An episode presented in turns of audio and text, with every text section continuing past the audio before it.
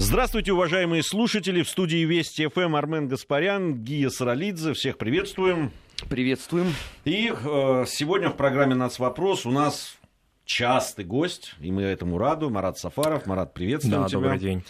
Э, я скажу, что сегодня еще в программе у нас, э, помимо «Нац вопроса», как всегда, недельный отчет. Будем подводить ну, часть итогов недельных. Завтра продолжим это делать. Сегодня это будем делать вместе с Алексеем Мухиным, генеральным директором Центра политической информации. После 17 э, часов по московскому времени он появится в нашей студии, а после 17.30 э, у нас еще один гость, э, уполномоченный по правам ребенка Московской области, Ксения Мишонова. С ней мы, естественно, поговорим, наверное, о самой такой громкой да, истории, которую обсуждали и у нас на радиостанции, да, обсуждала вся страна страна, чего уж там, про малыша из Дедовска, которого вот украли, потом нашли. И вот всю последнюю информацию мы э, получим из первых рук от э, уполномоченного по правам ребенка Московской области. Она вчера побывала в Дедовске, встретилась и вот с э, родителями этого мальчика, ну, не биологическими родителями, да, у которых он жил,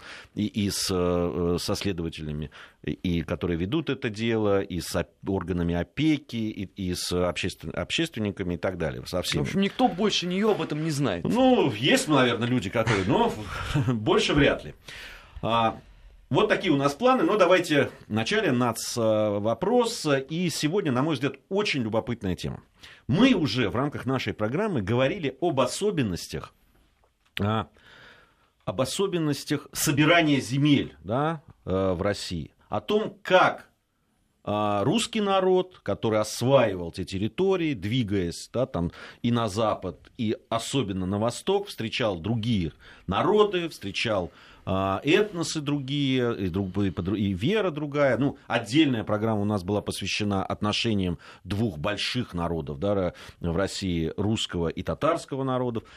Говорили мы и о том, как выстраивались отношения между э, русским народом и а, другими этносами, в том числе и малыми народами. И, и говорили о том, какое отличие да, от того, как колонизировались там Австралия, Северная Америка, Южная Америка и так далее. А действительно разница очень серьезная, я бы сказал. А, вот. И не в пользу тех ребят. Сегодня мы хотим поговорить о другой стороне такого нашего в большом смысле общежития, совместного проживания в городских условиях. Ведь тоже есть культура, да, там, европейских э, городов, в которых тоже там со средних веков жили разные народы. Понятно, что есть и Северная Америка, да, и Соединенные Штаты Америки, и там тоже есть в городах вот такая вот э, жизнь разных национальностей, разных народов. Есть история, и очень достаточно древняя история проживания в одних городах разных национальностей, в том числе, э, естественно, и в России. Марат, насколько вот эта культура, городская культура проживания различных национальностей отличается от того, что есть в Европе, мы видим, или, э, допустим, в тех же Соединенных Штатах Америки? Прежде всего, она отличается тем, что в России культура городских таких национальных общин, она связана с тем, что эти общины коренные для нашей страны. Европейском мире по-разному это складывалось. Вероятно, одна такая самая древняя и многострадальная по своей многовековой истории проживания в городах община — это еврейская община, безусловно. Все же остальные так или иначе а, были миграционные общины. А что касается Латинской Америки или Америки Северной, то, безусловно, это все а, этносы, которые вместе с разными волнами колонизация Нового Света туда прибывали. Поэтому у них как бы разные статусы у этих общин.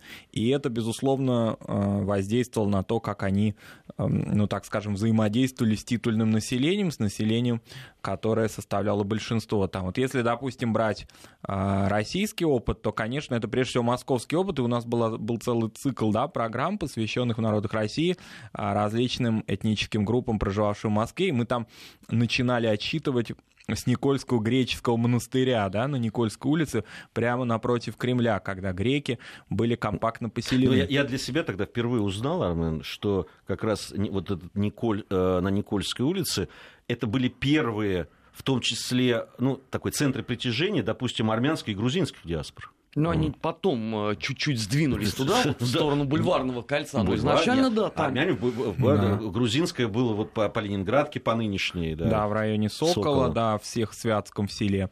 А, по-разному они складывались тоже, не нужно идеализировать, безусловно, если мы берем там, допустим, греческую общину или другие православные общины. Это такой режим максимального благоприятствования, да. А уже если возьмем немецкую общину, то, безусловно, ее границы были четко очерчены и отделены а, в определенной зависимости от э, религиозной принадлежности селившихся, дабы они не соблазняли в свою лютерову веру, да, православных. Очень хорошая есть картина иноземцы, да, в Москве, и как там ведет, ну, боярин, не боярин, какой-то посадский, видимо, человек свою жену, и она там такая Марфуша, значит, украдкой, значит, смотрит все-таки в соляной столб не превращается, но, тем не менее, с большой боязнью смотрит на иноземцев, которые в Москву приехали. Это, конечно, система была. Что касается замоскворечия, то очевидно, что та ордынская, татарская э, жизнь, которая там развивалась, тоже была жестко очерчена границами восточных кварталов Замоскворечья. Поэтому статусы были разные, но все равно отношение было, конечно, как к людям, которые приехали сюда навсегда, как к людям, которые коренным образом взаимодействуют с русским государством по мере его продвижения на восток и на юг, а также контактом с Европой, э, потребности в таких людях появлялись. В этом отношении ну, не было какого-то гетто и в западноевропейском смысле, да, то есть при всей очерченности границ выходить за ее пределы было возможно, контактировали, ну и, конечно, самое главное, что всегда способствовало росту русских городов, это торговля, в которой всегда иноземцы, восточные или западные, ну, а, лидировали. Я так понимаю, что еще одна особенность, это то, что э, все-таки вот эти, да, анклавы, будем называть, да, городские, Э, э, национальные, они существовали-то по времени, но если по, по истории, не так долго. Они довольно быстро растворялись, э, там появлялись да, элементы ну, других народов и так далее. Ну, та, тоже за Москворечие, но оно же очень быстро. В 19 веке да. все уже растворилось, потому что в 19 веке в целом слободской уклад в Москве стал утрачиваться, и уже в конце 19 века обозначали татарское, например, поселение или грузинское, бывшая грузинская слобода, бывшая татарская слобода, потому что был совершенно понятно, что а, по населению, по составу населения оно уже не имело а, какую-то мононациональность. В этом отношении, вот, допустим, очень интересный такой источник, это а, к которому обращаются историки Москвы часто, это адрес календарей или справочник «Вся Москва», очень знаменитый. Вот в нем, если посмотреть население этих улиц, то оно уже там большой татарской, новокузнецкой, ордынки или, допустим, пресненской, вот такой второй такой зоны расселения кавказских народов, то, конечно, они уже не преобладали даже численно там безусловно, находясь, находясь в контакте. Единственное, что а, эти слободы держало и каким-то образом колорит им придавало, это, конечно, храмы, которые там возникли. Вот это очень важная черта, ну, которая... Это, это такая точка притяжения. Точка да. притяжения, да, что мечеть на Большой Татарской улице, что Георгиевская церковь на Красной Пресне, что армянская церковь, возникшая также на Пресне, ну не на Красной тогда еще, а просто на Пресне, да, а что армянский переулок на Моросейке, Лазаревский институт. Вот это все, ну, собственно говоря, вот если не брать немецкую жизнь, она несколько иная была, конечно, э, в этом отношении по статусу, по своему, и вообще это такое совокупное очень название очень общее название, очень размытое. Вот армянская, грузинская и татарская Москвы, да, они были в этом отношении более такие социально однородные, что ли. А, Армен, вот... Ну, немцам с этой точки зрения вообще повезло меньше всех, потому что именно а, немецкие поселенцы, немецкая слобода вообще минимум трижды громилась. Ну, начало положил Иван Грозный, он, как известно, был превеликим нежелателем добра никому, и для каких-то немцев он исключений не сделал, поэтому он их первый разогнал, и как раз из немецкой слободы он их выгнал а, в сторону современного Тарбата, э, вот туда вот. Потом был второй погром, и третий вот уже в 1915 году, о чем мы потом уже старательно вообще не вспоминали, потому что была очень постыдная история а, с пострадавшими шведами, немцами, там еще собственных солдат задавили. Это на Мясницкой? Которая... Да, это а, ну, по итогам деятельности, вот москвичи знают на протяженность улицы Мясницкого, вот магазинов тогда там было сильно больше, чем нынче, потому что нынче там по большому счету в основном ресторанчики и кафешки, а в ту эпоху там были магазины. Так вот, по итогам немецкого а, погрома ни одного магазина на Мясницкой улице не сохранилось. ущерб составил 65 миллионов рублей золотом на тот момент, да, для воюющей страны. То есть ты понимаешь вообще, что, это, что там было. А, и надо сказать, что вот Марат абсолютно правильно говорит, а, растворялись с замечательной совершенно скоростью, просто на зависть. Я, я вот хочу, э, извини, что перебиваю, Армен, я хотел бы вот на что обратить внимание, раз мы говорим тоже и о, об особенностях да, нашего этого общежития национального и э, там европейского или американского. Обратите внимание, что происходит там. Там возникают анклавы. Но я сейчас не про средние века, я сейчас про более там, новую историю говорю. Возникают национальные анклавы. Что происходит дальше? Эти анклавы становятся в Европе и в Соединенных Штатах Америки центром притяжения новых да, приезжих и так далее. Они разрастаются, как Чайна-таун, допустим, в этом. Если Литл Итали, да, там в, в Нью-Йорке уже практически нет, его поглотил Чайна-таун. И ты туда заходишь, как абсолютно китайский город. Э, на английском не увидишь названий.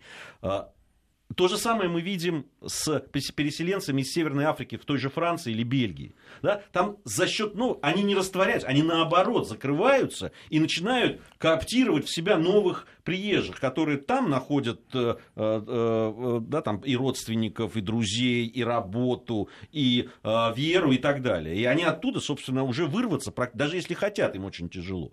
У нас все происходит абсолютно с точностью до пород. И больше того, мы эту традицию еще привнесли в Европу, потому что именно русская иммиграция благополучнейшим образом полностью была растворена во Франции Совершенно и в Германии. Совершенно, и, и в Соединенных Штатах Америки.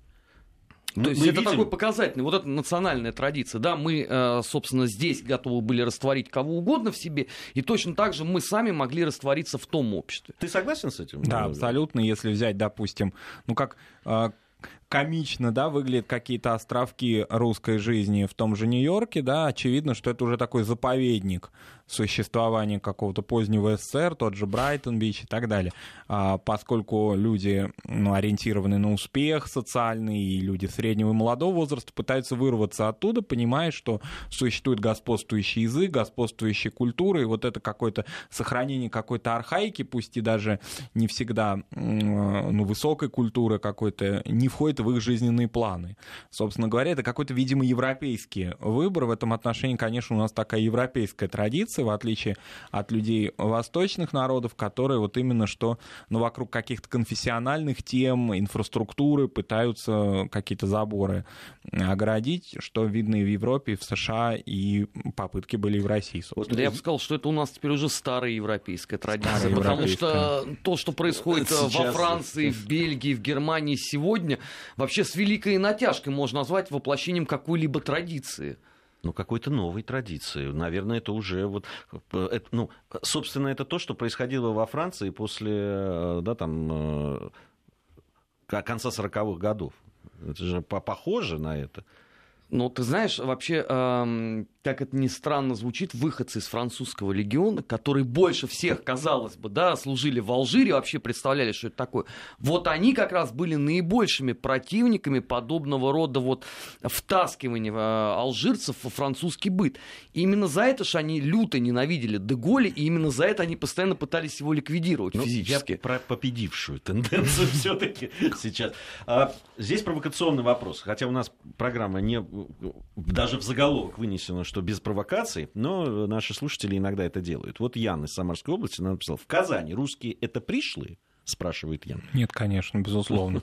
Тут даже провокации особо Яне не удалось. Не удалось. Не удалось изобразить. Потому что, конечно, как можно считать пришлым народом этнос, проживающий в Среднем Поволжье, как минимум с 16 века, это как минимум, да, много веков. Вот многие европейские страны изменяли свою этническую картину по много раз, особенно в 20 веке. Так вот, в Среднем Поволжье, если мы берем, ну, точные цифры там с 2010 года, они меняются, но так или иначе, если Яна окажется в Казани именно, да, то она... Это не а, он, он. Это может быть он. Ян. А, Ян. Да. Ну, если Ян будет в Казани, да, то он, а, ну, собственно говоря, никаких проблем с а, распространением русского языка не испытает. Это город русскоязычный, в котором есть определенный колорит, он действительно, ну, по моим наблюдением усиливается. Там, допустим, вот с 2000 года, как я впервые побывал в Казани, и вот до 2000 2016 года, когда вот недавно я был там, конечно, э, распространение татарского языка и культуры, и ислама, оно усилилось, это видно, заметно. Но, тем не менее, считать, что какая-то дискриминация или что кто-то коренной или кто-то не коренной здесь не приходится говорить. Да мне кажется, просто это возвращение к истокам. Ведь э, до революции там точно так же было. И была очень сильна позиция муфти и мусульман вообще. Я не очень понимаю, почему это вдруг а, стало вызывать какое-то резкое неудовольствие очень многих людей, потому что, с одной стороны, эти же самые люди говорят, надо все время помнить свои традиции, свои корни, постараться это воплощать в жизнь. При этом, как только ты начинаешь вот что-то подобное делать, тут же возникает истерика, а вот там что-то, чего-то выдали. Да ничего подобного. Они всегда прекрасно существовали вместе. Казань с этой точки зрения была вообще ну, одним из самых таких показательных Э, городов бывшей Российской империи. И как это не, не удивительно для очень многих э, прозвучит, именно вот э, Волжье очень ярко такая страница белой борьбы-то. Казалось бы, да, вот там должно это было быть нивелировано во многом, но между тем, это же именно оттуда э, происходит, в, в том числе там похороненный теперь в Донском монастыре Капель, вот чистом виде та история. Никогда ни у кого это не вызывало вопрос. Мне, кстати, не очень понятно, почему все-таки теперь это под таким неудовольствием иной раз подается. Мне, мне кажется, как раз это вот то, о чем мы говорим иногда, да, что, конечно же, национальный вопрос и вообще взаимоотношения межнациональные вещь э, очень тонкая, взрывоопасная, э, причем она ведь э, здесь всегда нужно держать баланс. С одной стороны, не говорить об этом, как некоторые предлагают. Да вообще не надо замечать это.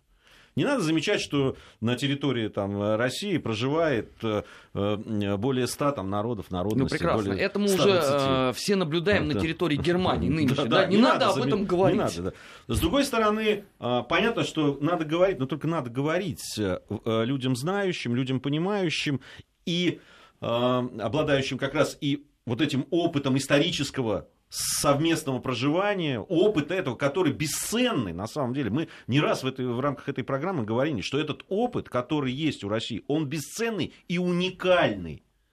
В, вот то, что мы видим сейчас, на, да, что происходит на, э, в, в, той же Европе, да, в тех же Соединенных Штатах Америки, в взаимоотношениях белого и черного, э, э, белого и черного сообщества. Да даже внутри белого сообщества уже все раскололось благополучно. Да. И, и здесь этот опыт, конечно же, надо помнить и использовать его. Почему мы Почему и сегодняшняя программа, вот, да, ее тема существует ровно для этого, чтобы мы вспомнили э, и чтобы знали о том, как удавалось это делать. Ведь уникально вот в Якутии, да, там э, мы в следующее, завтра будем говорить, в том числе о Якутии, Миша Барынин, режиссер, документалист, придет, он снимал там фильм замечательный, который там был номинирован на многих международных и российских кинофестивалях, он завтра придет, об этом будем говорить. Ведь, ну, уникальная история, ведь есть в Якутии русские, ну, но которые давно живут, да, и у которых есть свое название.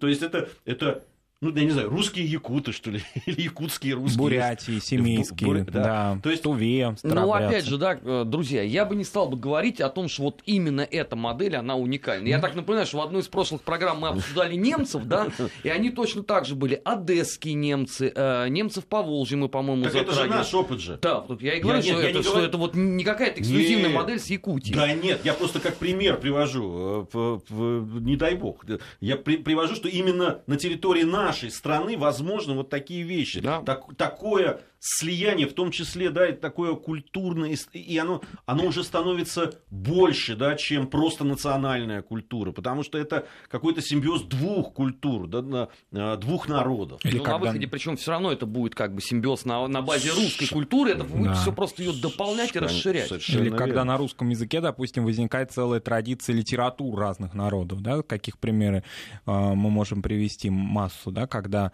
на русском языке возникает э, литература, культура отдельных этносов. Они уже себя самовыражают на русском языке.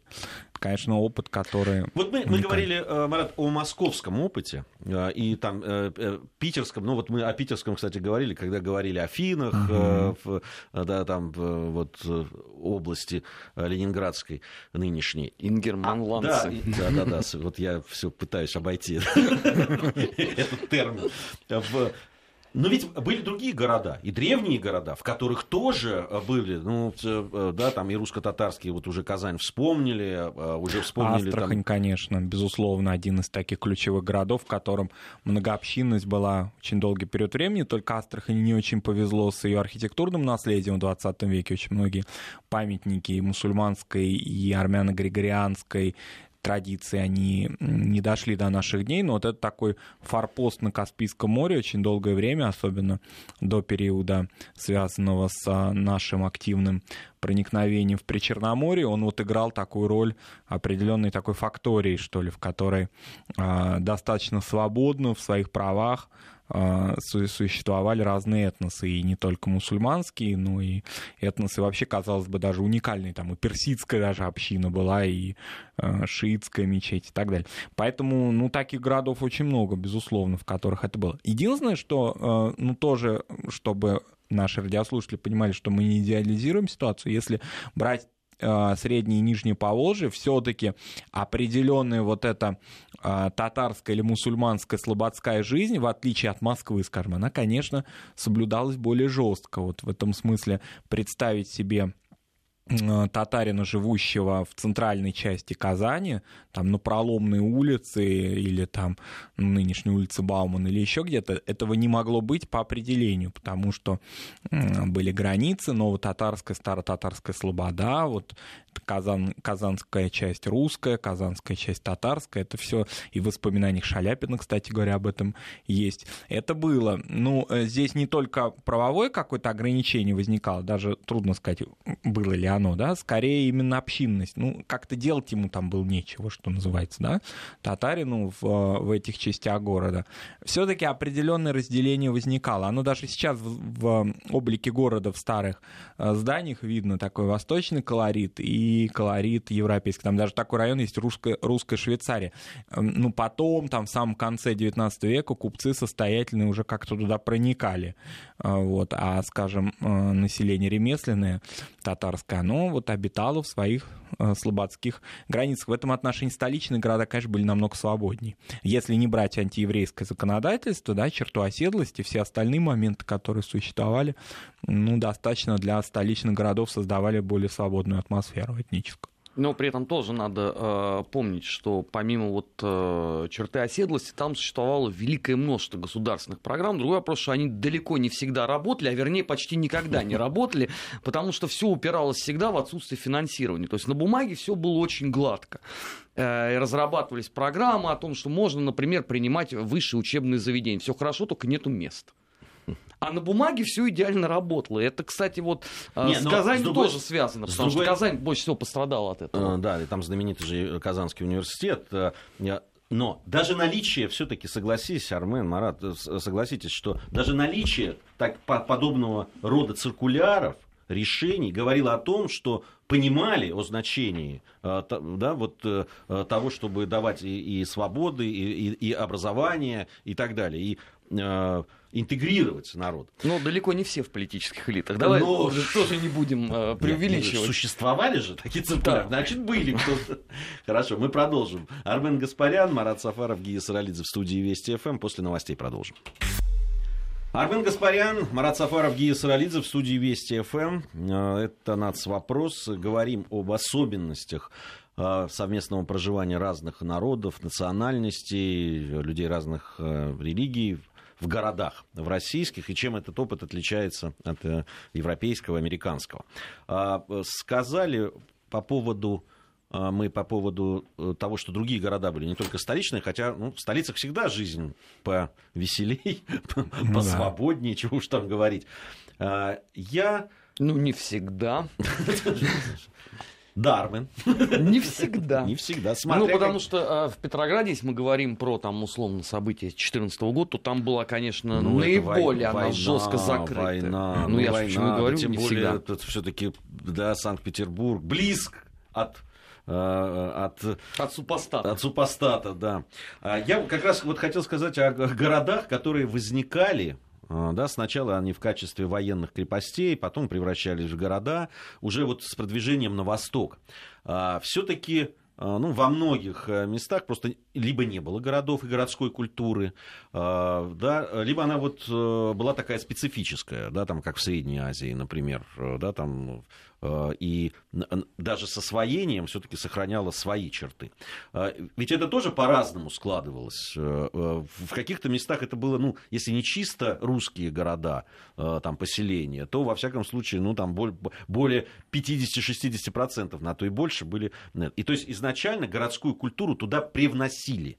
Да, причем если брать Туркестан, то такое сосуществование восточного и европейского городов внутри одного Э, города, оно сохранялось вплоть до конца 20 века и в советское время. Причем интересно, что вот если в России термин европейский или европейцы, часто русские люди так как-то себя не именовали в течение 20 века, то в Средней Азии русские, татары, евреи, армяне, украинцы, они себя называли европейцами, а, таким образом, да, подчеркивая свое отличие от коренного населения тем, что они, то, что они живут на другой стороне улицы, да, высказываясь, так цитирую, да, известный роман Дины Рубиной о солнечной стороне улицы Ташкента, и вот, собственно говоря, эта солнечная сторона часто бывала более освоенной из царских времен, еще и с коммуникациями, и с, эм, ну, некой такой, неким отсутствием всех отрицательных моментов восточной архаики, это, конечно, э, все наблюдалось. И вот вплоть до конца 20 века эти две улицы пересекались не очень сильно, а, надо сказать, да, и проникновение русского языка в ту, на ту сторону, да, крепостную, оно тоже было не всегда. Вот, ну, наверное, это исключение все-таки из правил, за Кавказе, в частности, да, а об этом уже говорить не приходится. А в Туркестане сосуществование этих двух городов весь советский период было, и никто это, собственно говоря, и не скрывал. А, моя бабушка рассказывала, что еще в начале 50-х годов в Андижане, например, люди а, ходили в Паранже, в Чедре, и в то же время можно было перейти какую-то такую незримую границу улицы и увидеть абсолютно европейский город. Сейчас это все очень сильно смешалось, но тем не менее следы этого еще сохраняются. А, поэтому, конечно, это возникновение некого другого европейского города. На территории вот современной России, конечно, такой модели не было, потому что, конечно, городскую культуру приносило русское население, уже так подтягивалось коренное население, становилось, да, и не во всех городах, центрах национальных республик у нас э, доля титульного населения превышает половину от городского, да, от столичного населения, потому что исторически это были старые такие русские города в Сибири, и на Дальнем Востоке, и национальных республиках Поволжья и так далее. Ну, Северный Кавказ с этой точки зрения, конечно, будет выделяться, да. потому что там как раз больше титульного населения. Ну, в силу во-первых, специфики региона, а во-вторых, э, в силу тех э, процессов, которые там происходили за последние там, 25 лет. Ну, все-таки нельзя, мне кажется, с этой точки зрения весь Северный Кавказ объединять в одну, допустим, потому что ну, есть Дербент, да, и со своей, абсолютно своей уникальной историей как раз совместного проживания не только разных народов, но и разных конфессий, несмотря на то, на, да, там, э, присутствие там и мусульманства издревле, и иудаизма, и православия, и армянская церковь. Да, и такое вот, э, такая идентификация дербендец, да, когда население этого города, оно прежде всего относит себя ну, во всяком случае, до того, как вот эти общины все-таки стали уменьшаться в силу разных причин, в 90-е годы в том числе, численно, но все-таки старые дербенцы, они именно себя именовали как городские жители. Это такая культура кавказская у них была им присуща. Это какое-то вот, ну, что-то подобное Одессе, допустим, что-то подобное Ростову-на-Дону, такие большие южные города, которые м- формировали именно наднациональную идентичность. Ну, я, я думаю, сейчас это, есть это Сочи, например, ну, да, который себя никак, да. по сути, э, как коренные да. жители не отождествляют с Краснодарским краем. краем да. Не, но это было, это, это присуще, до сих пор присуще и Закавказью тоже, потому что и Бакинец, Тбилис и Тбилисец, да, там это, это тоже совершенно это очевидно. Тоже национальность. Да, да, это, это до сих пор люди себя так, хотя очень сильно изменилось по разным, и в том числе и трагическим событиям изменился этнический состав городов, э, многие уехали, многие э, были вынуждены уехать. Многие погибли, если вещи своим да. вот, Поэтому, э, но до, до сих пор все, все равно и поменялось очень сильно. Понятно, и приехало много людей из других регионов этих стран, но Э, осталось ощущение тех людей, которые жили вот в то время, даже советское время, допустим, в этих городах, э, понятие вот принадлежности к городу, а потом к стране там, и к национальности, это оно точно абсолютно есть. Потому что, когда я встречаюсь, допустим, в, э, в Москве со своими друзьями, с которыми там я учился или работал вместе, вот этническая принадлежность, армянин, он еврей, грузин, русский, даже латыш у меня есть одноклассник, э, с которым мы учились, оно вот точно на третьем месте стоит. Да? Сначала это просто мой друг, потом мы земляки, в смысле мы жили в одном городе, потом уже мы можем там э, друг друга подкалывать, в том числе и по национальному признаку, но конечно, это абсолютно такое единение. Ну, и, и это от... тоже еще одна особенность, мне кажется, э, кажется, вот э, наших таких, э, наше именно вот совместного проживания, опыта проживания в городах. Да, есть отображение в культуре уникальное. Вот несколько дней назад ну, я бы не сказал, отмечалось, но исполнилось, да, 90, исполнилось бы 93 года вот именно герою вашего сюжета, о чем вы сейчас и сказали, Сергею Браджану, у которого вот классические примеры именно такого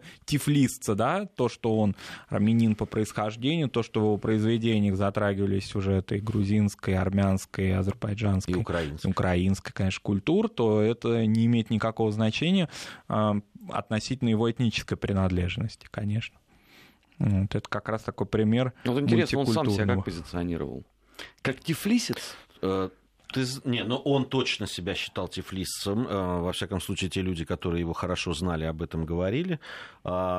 Ты знаешь, ну это был человек, которому вообще было не присуще говорить о национальной принадлежности. Он как-то, он, он ну. был ну, больше этого и когда а... он в разгар карабахского конфликта снимал Даши Кериб, и часто его не понимали и, и по разные стороны. Вот есть очень интересные воспоминания Кора Церетели о том, как он в разгар карабахского конфликта был на кинофестивале в Стамбуле, и, значит, она его убеждала только не поддаваться провокациям, ни на какие политические вопросы не отвечать.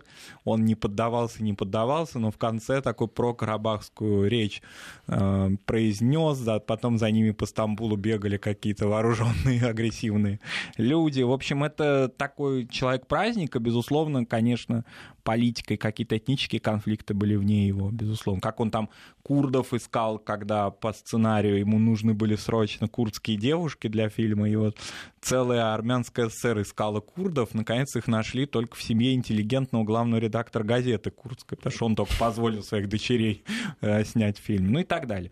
Поэтому вот это как раз пример такого мультикультурного, ну, может быть, самый яркий просто пример, да, один из самых ярких. Я просто в бытность э, в музее Параджанову в Армении. Я не поленился задать этот вопрос, что мне было сказано, ну зачем вы спрашиваете очевидное? Я говорю, понимаете, я бы не стал бы спрашивать, если бы вдруг вот я не увидел на стене портрет немецкого офицера. На что было сказано, что Параджанов его специально купил, значит, в Германии, чтобы вот отсечь такие досужие разговоры, кем именно он себя позиционирует. Хотя, казалось бы, такая вот история. Да, в по поводу, а, если вот еще говорить о, о специфике городских, а, городских взаимоотношений, очень ведь любопытная история с, со специализациями различных народов, да. которые занимались тем или иным промыслом. Я не скажу, что это вот ну, прямо специфика наша, да, потому что это, это есть тоже это присутствует. Это общеевропейское. Да, это в, в Европе тоже это присутствовало, но у, у нас, понятно, свои, были свои особенности. Мы уже говорили как раз по, про в финнов, да, которые занимались там, молочными продуктами, например, и поставляли ее в Санкт-Петербург. Там мы, мы в своих программах говорили о езидах, которые в Москве э, в, занимались... Ассирийцах. Об, да. Ассирийцах, угу. то есть, да, извините. Ассирийцах, которые занимались э, обувным промыслом. Да. Вот это же тоже такая особенность, очень любопытная, интересная. Да, но она, конечно, многими историками возводится к тому, что основное население составляли крестьяне, да, и они, переселяясь в город, не обладали какой-либо профессией ремесленной, так скажем, да, находились а, в городе в первом поколении, а вот эти старые ремесленные этносы, они как-то вот сразу эти ниши занимали. А, мы продолжим наш разговор. Э, сейчас у нас новости э, погоды. Ну, о погоде узнаем. И в регионах узнают местные региональные новости. А затем мы вернемся и продолжим. Армен Гаспарян, Марат Сафаров, Гия Саралидзе по-прежнему в студии Вести ФМ. По-прежнему это наш проект «Нацвопрос». И говорим мы о, о городах, о том, как развивались города и в них взаимодействовали различные Э, национальности, культуры, какие у нас особенности именно вот в этом городском таком межнациональном строительстве. А, действительно, очень часто представители Э, ну, других национальностей, попадая в города, это были ну, крестьяне. Ну, собственно, это ведь не только касается каких-то э, национальностей, это касается ну, и, и, русских, и русского э, общества в том числе, ведь э, приходили и отходники были, да, там, и те люди, которые э, приходили там на сезон, э, чем-то занимались, зарабатывали какие-то деньги, возвращались потом в деревню, были те, кто оставались. Это, это ведь общая была такая тенденция. Да, и причем иногда по земляческому принципу, допустим, вот совсем недавно мне один знакомый прислал а, переводы рекламных проспектов меховых магазинов московских очень интересные, и в них а, мне показалось, что там ну, казалось, такая однородная какая-то, может быть, среда, так нет, там кого только не было. А, значительную часть составляли, допустим, татары, выходцы из Касимова Рязанской губернии, которые специализировались на, на продаже и переработке а, каракуля и мерлушки. А, то есть вот шкурки ягненка, которая, собственно, шла а, для пошива одежды. И вот они специализировались в этой сфере. А в то же время там были и русские меховщики, и они конкурировали вот с этими татарскими монополистами. И среди русских меховщиков, скорняков крупных, был такой Пелихин, который был дядей а, Георгия Константиновича Жукова, и в его воспоминаниях рассказывается о том, что он мальчиком значит, служил в его хозяйстве. То есть вот Марат, такая... извините, да. а почему перевод? Это на каком языке же тогда они были эти проспекты? Да, эти проспекты были а, с арабицей то есть они были рассчитаны на внутреннюю такую общинную а, жизнь, и очень интересные эти такие проспекты, в них кириллическим а, шрифтом, ну, собственно, на русском языке указывалась фамилия владельца, а дальше шла большая-большая подробная информация о товаре, потому что, видимо, это были вот проспекты, которые печатались в национальной прессе. Но это где-то 14-15 год, газета «Вакыт» такая вот.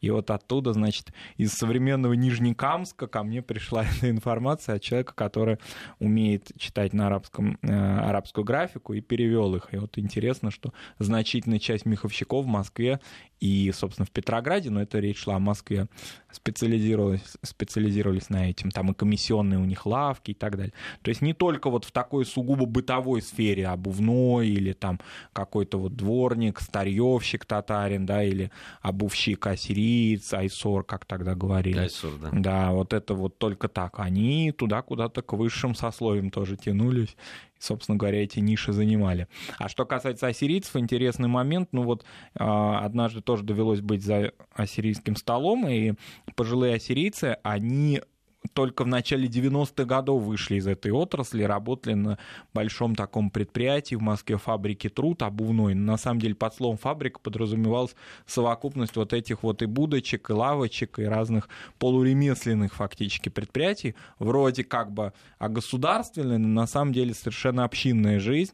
И это они рассказывали. Ну, конечно, прибыл наш там отец или дед из Закавказья, и он из Закавказья-то, собственно, не прижился, он беженец из Османской империи. Что он мог делать, кроме вот этой сферы, в, которую мы, в которой мы специализировались? Там уже такая своеобразная мифология, Калинин нам разрешил, и мы к Калинину ходили, там он нам дал...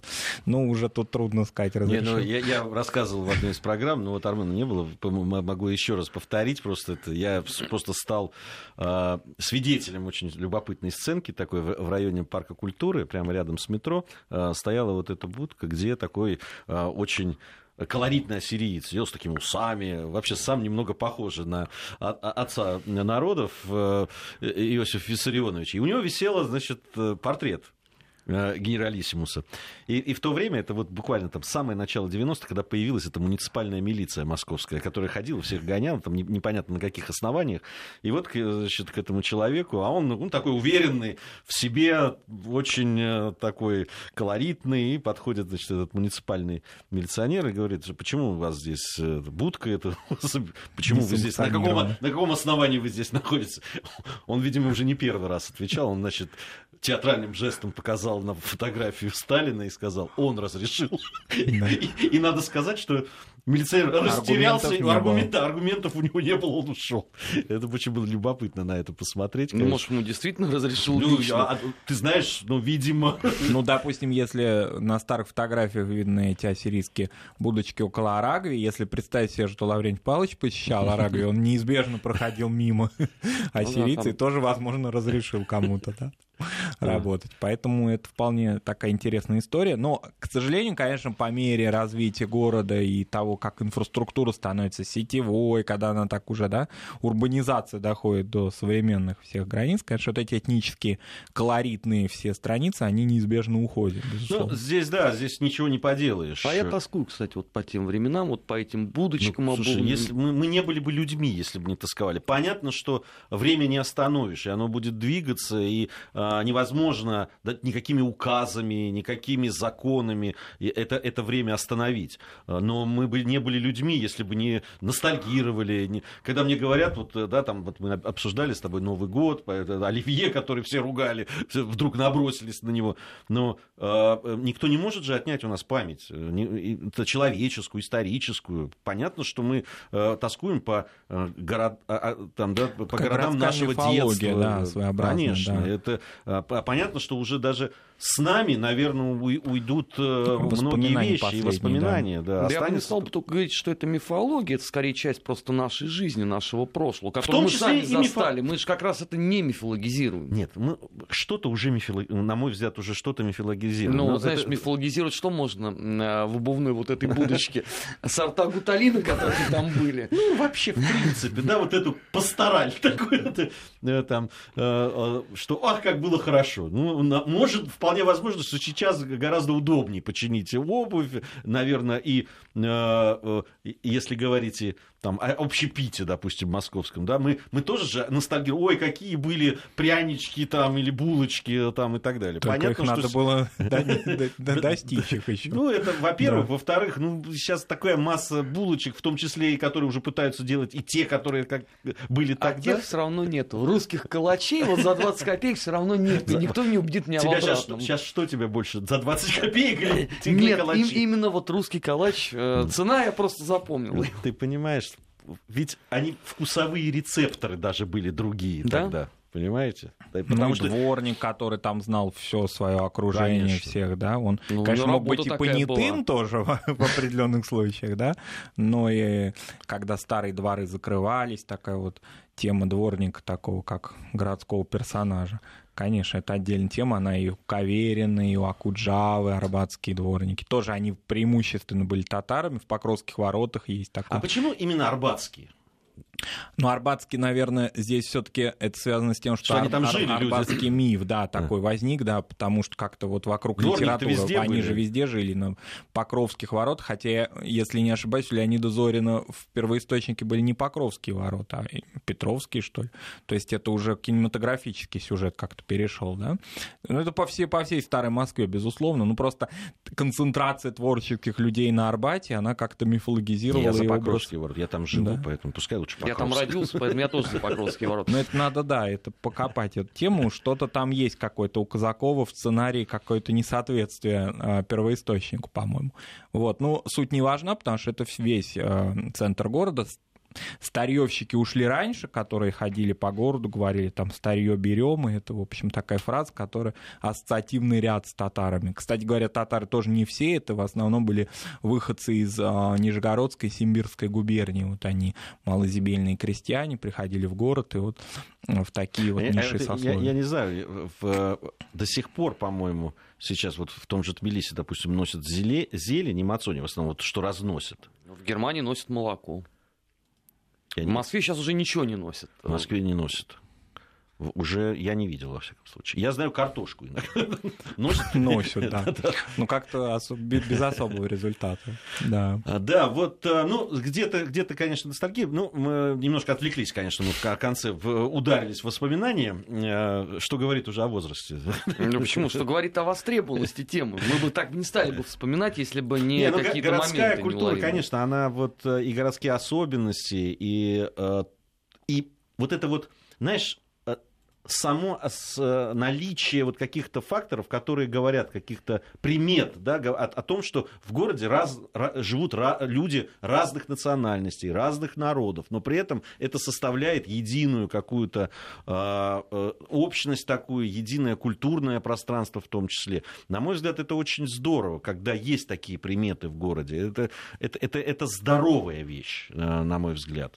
И, и очень хотелось бы, чтобы такие... И, вот, и такие центры притяжения, как вот, а, о которых Марат сегодня говорил, как церковь, да, Георгиевская грузинская церковь в, а, на Большой на Грузинской, на Пресне, да, и, а, э, да, там и э, мечети, и в синагоги, и церкви русские, и, и другие, да, там Лазаревский институт, сейчас там, по-моему, посольство Армении. Там посольство, да. да ну, ну, историческое здание и обелиск Лазаревым, это да, все да, сохранилось. Да. То есть, чтобы вот эти такие места притяжения какой-то национальной жизни, они были. Это правильно, это хорошо. Ну, только они растворились уже, по-моему, за эти века. Ну, потому что я вот тебе могу честно сказать, подавляющее большинство моих одноклассников не ассоциировал армянский переулок с городом э, Ереван. Все, на этом заканчиваем. Спасибо большое. Марат Сафаров, Армен Гаспарян, Гия Саралидзе были в студии. Мы с Арменом остаемся, Маратом Спасибо. прощаемся до завтра.